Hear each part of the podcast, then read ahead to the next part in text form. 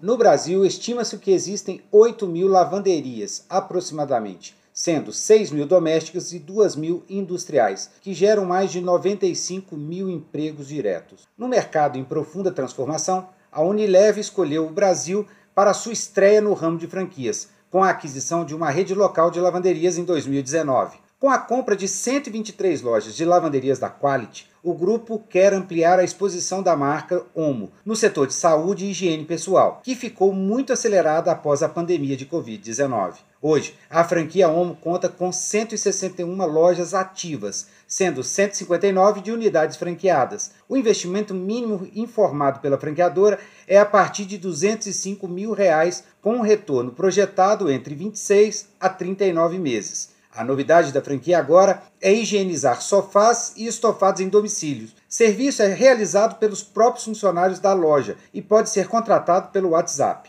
A expectativa é que essa novidade incremente ainda mais o faturamento das unidades. Em março deste ano, a rede lançou um modelo de lavanderias autônomas, também para o crescimento no formato de franquias e implantação de condomínios residenciais. O investimento inicial estimado para uma franquia Homo autônoma é a partir de 148 mil reais, o que posiciona o modelo Homo como mais barato entre as franquias oferecidas sob a bandeira Unilever. A rede tem projeção de chegar a 500 lojas em até 5 anos. Com esse passo, a Homo aprofunda sua participação no segmento de franquias de limpeza e conservação, que cresceu 14,7% em 2021 com um faturamento geral de 1,5 bilhão, segundo a Associação Brasileira de Franchise. Já imaginou você trabalhando no setor de limpeza? Corre na Negócio Franquia e descubra mais informações sobre esse modelo que tem crescido de forma sistemática.